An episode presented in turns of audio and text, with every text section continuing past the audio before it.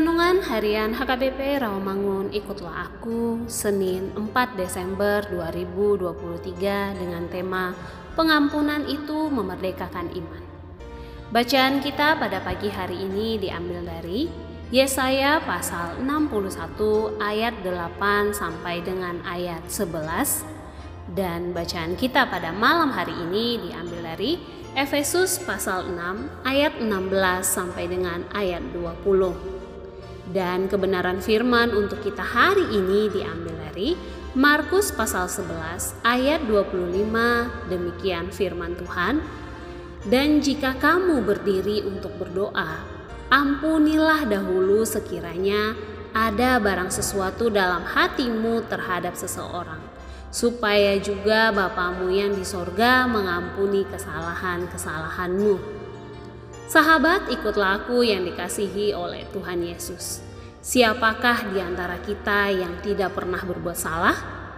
Di dunia ini tidak ada manusia yang sempurna, tidak ada yang benar, seorang pun tidak. Karena kita tidak sempurna dan sering membuat kesalahan, baik sengaja atau tidak, maka kita sangat membutuhkan pengampunan dari Bapa. Namun Alkitab menyatakan bahwa sebelum kita memperoleh pengampunan dari Bapa, kita harus dapat mengampuni sesama kita terlebih dahulu seperti yang diajarkan oleh Yesus. Orang yang dosanya diampuni Tuhan pasti mengalami rasa sukacita dalam hatinya dan mengalir kasih dari Bapa. Karena sukacita ada padanya, ia pun akan mudah mengampuni orang lain dan tidak suka mendendam. Sebagai anak-anak Tuhan, kita harus mempunyai sifat pengampunan seperti Yesus, yang bukan sekedar memberi teori ajaran tentang kasih, tetapi dia terlebih dahulu sudah memberikan teladan hidup.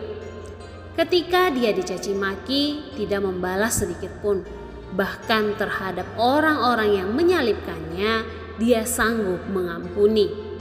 Tuhan Yesus berkata, "Ya Bapa, ampunilah mereka, sebab mereka tidak tahu apa yang mereka perbuat." Bagaimana dengan kita dalam menjalani minggu-minggu Advent ini?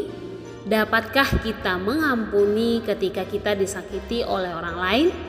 Banyak orang Kristen yang masih terikat oleh roh sulit mengampuni, bahkan kepada orang yang bersalah dan sudah meminta maaf, tetap saja kita tidak memaafkan, malah mencaci maki. Ingat, bila kita tidak mengampuni orang lain, Tuhan pun tidak akan mengampuni dosa-dosa kita.